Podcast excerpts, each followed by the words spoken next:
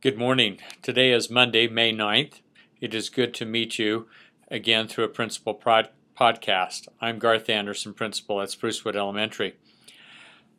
On the calendar this week, we have our end of level testing still continuing.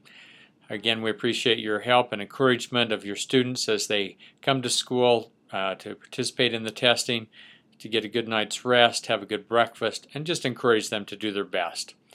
Again, that's in grades 3 through 6. On Thursday, May 12th, we have our NOVA graduation for our 6th grade students at 2 p.m. Parents are welcome to join us. We invite them and hope that you can join us.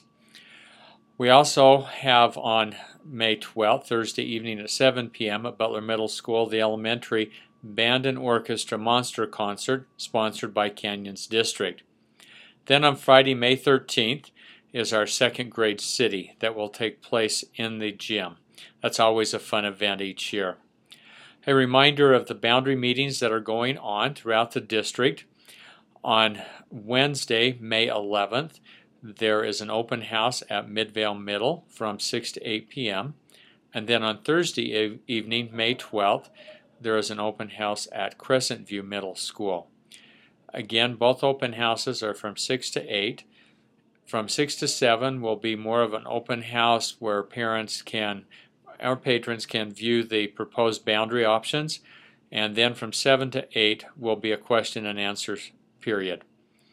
A reminder that uh, patrons may go online to canyonsdistrict.org, click on the boundary link, and there participate um, on an online survey where you can give your input as far as your feelings on the different proposed boundary options. The deadline for that input form closes at midnight on Thursday, May 12th. We appreciate all of your support. There are many things happening here at Sprucewood as the school year winds down. Uh, we still have our first grade program coming up, kindergarten program towards the end of the year, a couple of grades with field trips. Again, thank you for your support. Have a great day.